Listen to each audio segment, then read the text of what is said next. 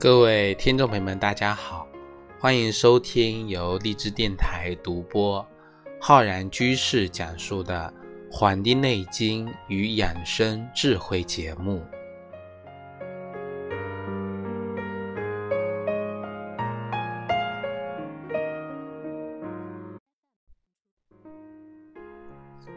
春天到了，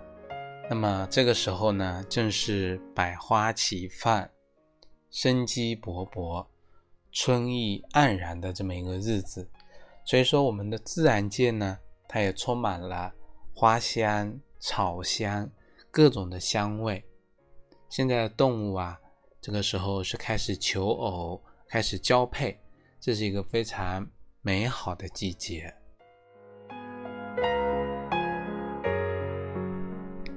其实，在美好的季节背后呢，我们很多人。往往会感受到，在感受春天、接受自然的过程中，出现啊打喷嚏、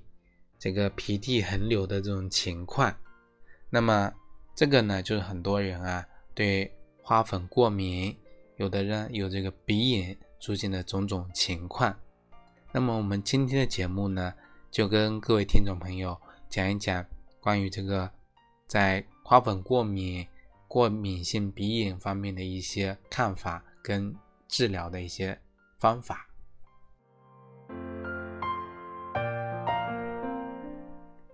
其实讲到过敏这个词啊，我们的老祖宗呢没有过敏这个字眼。过敏它的字面意思呢就是过度的敏感。平时我们吃了、闻了啊、接触了一些东西之后呢。如果说出现了这么些反应，比如说流鼻涕、打喷嚏啊、鼻子痒、这个眼睛干痒，还有过敏性的鼻炎，有人呢会有过敏性的咳嗽，这些状态呢都是过敏的一种表现。这些状况啊，我们的老祖先也都是有经历过，只不过呢没有给它取名叫做过敏，因为呢。光取一个好听的名字，但是呢，却治不好它，就一点都不酷炫。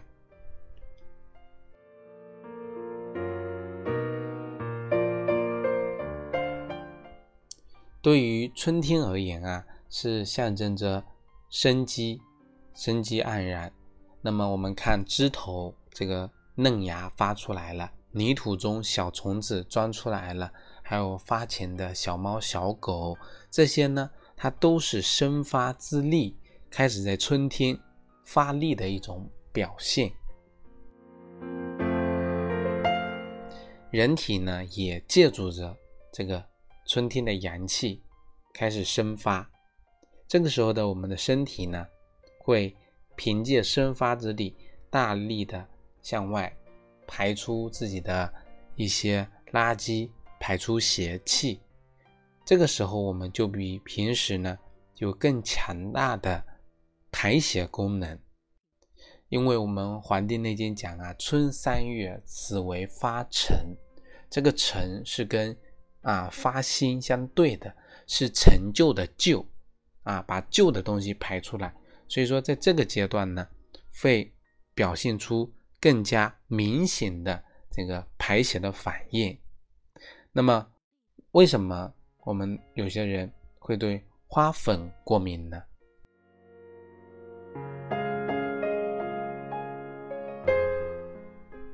我们知道啊，这个蜜蜂采的是这个花粉的这个制成蜂蜜。花粉呢，它其实是我们植物的精华，而这个精华的东西呀，往往都蕴含着很大的能量，就像植物的种子。谷物的这个种子一样，我们的身体呢，如果说感受到这花粉的能量，自然会借助花粉的力量呢，去排出这个邪气。而这个有人说了，那我们平时有的人接触那些灰尘，灰尘它不是精华呀，灰尘呢，相对于我们的身体来说，它是一个异物啊，异物。人体吸入异物之后呢，我们马上就警觉起来了，灰尘作为异物，它刺激到了我们的身体，这个时候我们身体的正气呀，它就被激发。那么这个时候打喷嚏、流鼻涕，就是努力的呢，把这个灰尘啊给它排出去。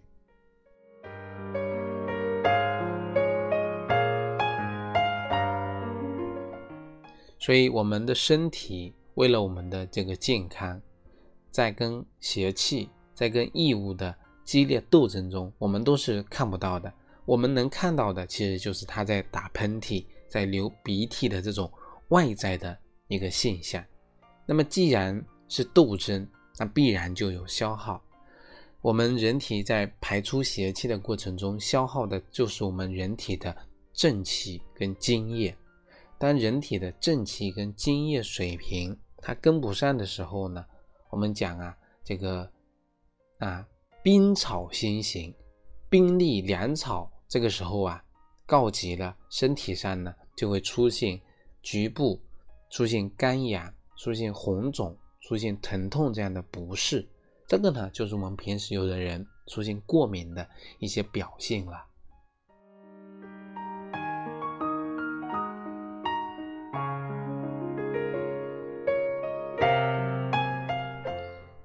如果啊，我们有的人正气和精液它都不足啊，就会容易造成这个过敏。这就相当于说，我们粮草兵力都不足，那么当这个异物进来的时候，相当于我们打仗，这个敌军进犯的时候，我们就容易啊，没有兵力，没有粮草，就容易打败仗。而这一类人呢，往往呢。会伴有啊，就是说出现正气跟津液不足的人，平时呢还伴有手脚冰凉，容易疲劳，容易感冒，感冒之后呢容易咳嗽、流鼻涕，那么有的人一喝水呢就尿频，这么多的表现，而且呢在冬天的情况下呢呢表现的更加明显。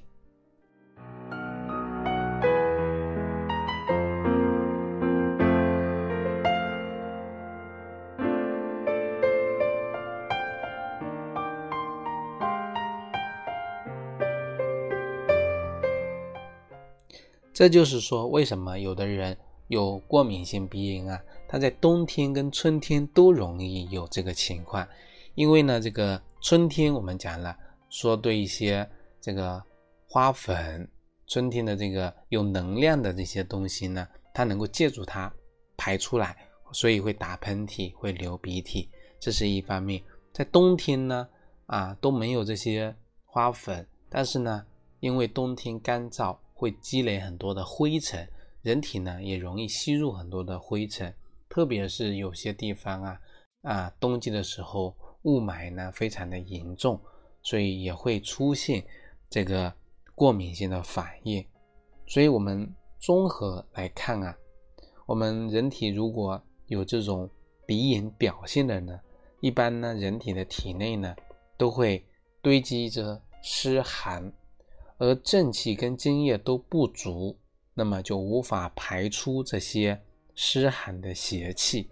那么到了春天，天气暖和一点了，生发之力起来了，人体的阳气足了，正气被补充了，身体有能力排邪了，那么就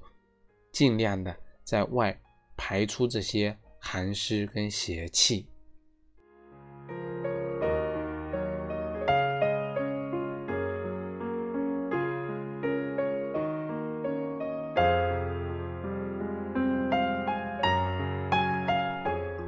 那么我们简单的介绍了一下我们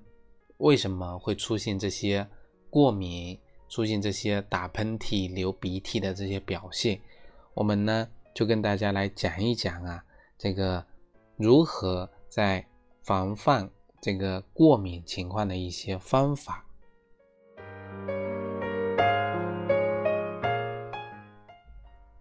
首先呢是我们的这个物理隔离。其实我们现在如果说很多人有这种出现过敏的表现的话呢，我们可以出门的时候啊佩戴口罩，一方面呢可以阻隔灰尘，预防这些花粉对我们的刺激，那么也算是做了一个保护。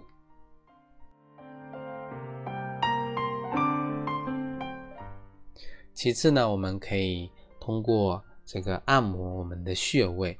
我们这里呢，推荐给各位听众朋友三个比较我们通用的穴位，就是对于过敏性鼻炎、过敏性反应的人，一个呢是我们的迎香穴啊，就在我们的鼻翼两侧，还有我们的鼻通穴以及我们的印堂穴，这三个穴位，具体的操作呢，就是用我们的。食指的这个指腹啊，选择食指的指腹去按揉这个迎香、鼻通跟印堂三个穴位，每个穴位呢按摩大约一到两分钟。那么同时呢，用我们的食指跟拇指啊去搓热我们两侧的鼻翼，每天早晚各一次。那么我们有的人出现这种啊。眼睛干痒、打喷嚏的那种情况的时候呢，我们每天呢可以增加一到两次按摩这三个穴位啊，都是能够帮助我们呢去宣通鼻窍啊，宣通鼻窍这么一个作用。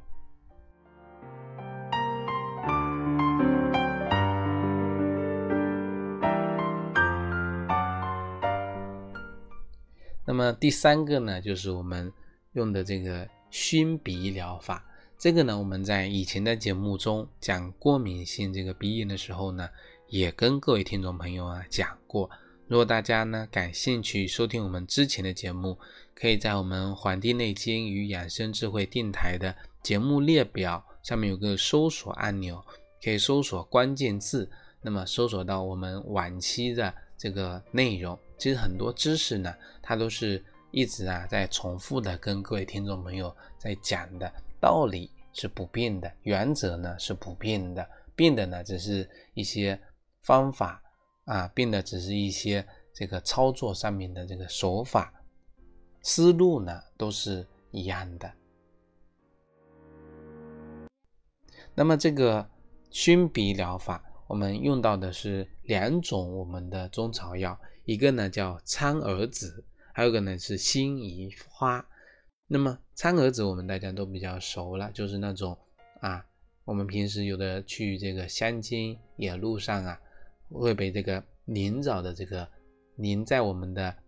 衣服啊，或者是我们的这个裤腿旁边。那么苍耳子呢，它是一个能够帮助我们润肺散寒，那么畅通皮窍的这么一个作用。辛夷花跟苍耳子两个呢，各三十克。将这个药物啊，首先放在这个锅中煎煮四十分钟。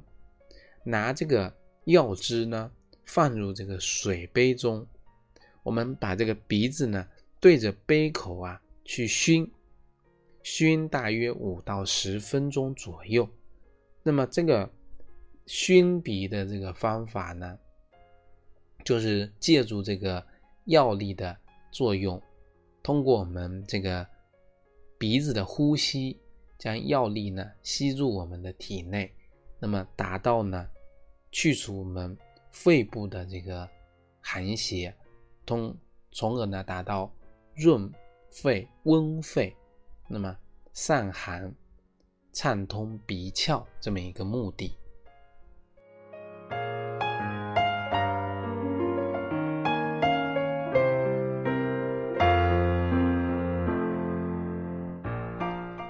刚才呀讲到这个，我们说穴位的一个按摩，那么我们讲一下就是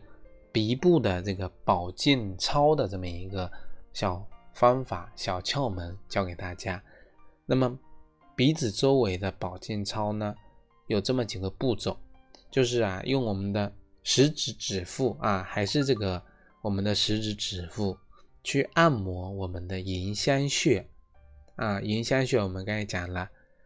呃，就在我们这个鼻翼外缘中点旁边，差不多零点五寸的地方，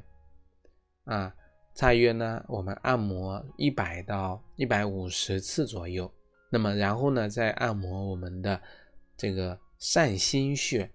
也是用我们的拇指的指腹啊，刚才是用食指的指腹，这里呢用我们的拇指指腹按摩上心穴。上心穴在哪里呢？是在人体的头部。当前发际正中直上，差不多一寸的地方，大家如果不熟呢，可以看一下我们的穴位图。按摩也是一百到一百五十次。那么，然后呢，我们的腕关节呀，充分的放松，充分利用我们腕部的这个力量，用十个手指呢，去啊，十个手指的指腹呢，去拍打我们头顶。头顶呢，我们讲头部啊，诸阳之会啊，诸阳之会，拍打我们差不多一百五十次，然后呢，用我们的拇指跟食指去按摩我们的鼻翼，大约啊鼻翼两侧大约五十次左右，由上到下搓热我们的鼻梁啊，先搓揉揉我们的。鼻翼两侧，然后呢，再由上到下搓热我们的鼻梁，这是第四步。第五步呢，就是双手啊搓热，搓热我们的腰部啊腰后部两到五分钟，两到五分钟。那么这一套鼻部的保健操五个动作操作下来呢，大约呢也只要十分钟啊，只要十分钟。坚持锻炼呢，能够起到一个非常好的一个啊，帮助我们呢疏通啊鼻子，也就是我们说的畅通鼻窍这么一个作用。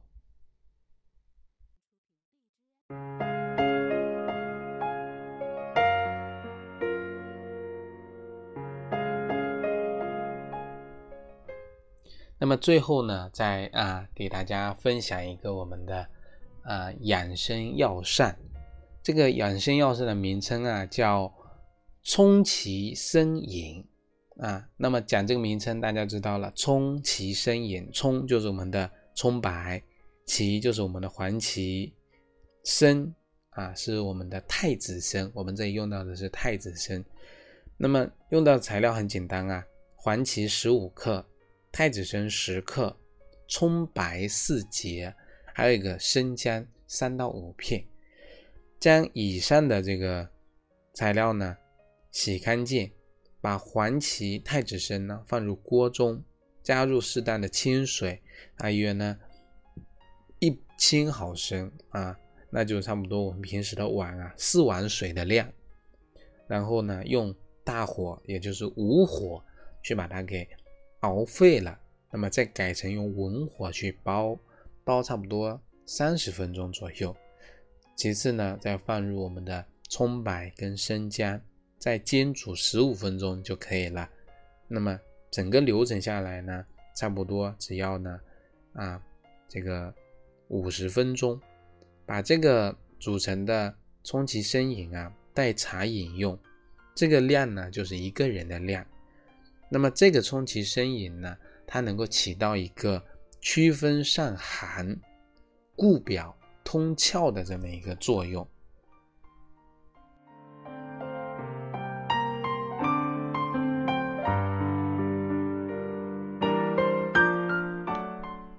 好了，我们本期的节目呢，就跟各位听众朋友分享到这里，非常感谢各位听众朋友的收听。如果大家想学习更多中医知识的话呢，可以关注我们《黄帝内经与养生智慧》的微信公众号、养生交流群以及我们的新浪微博。如果呢想学习更多中医基础理论知识，可以在我们网易云课堂搜索“中医基础理论”或者搜索“中医诊断学”的课程。非常感谢大家收听，咱们下期再会。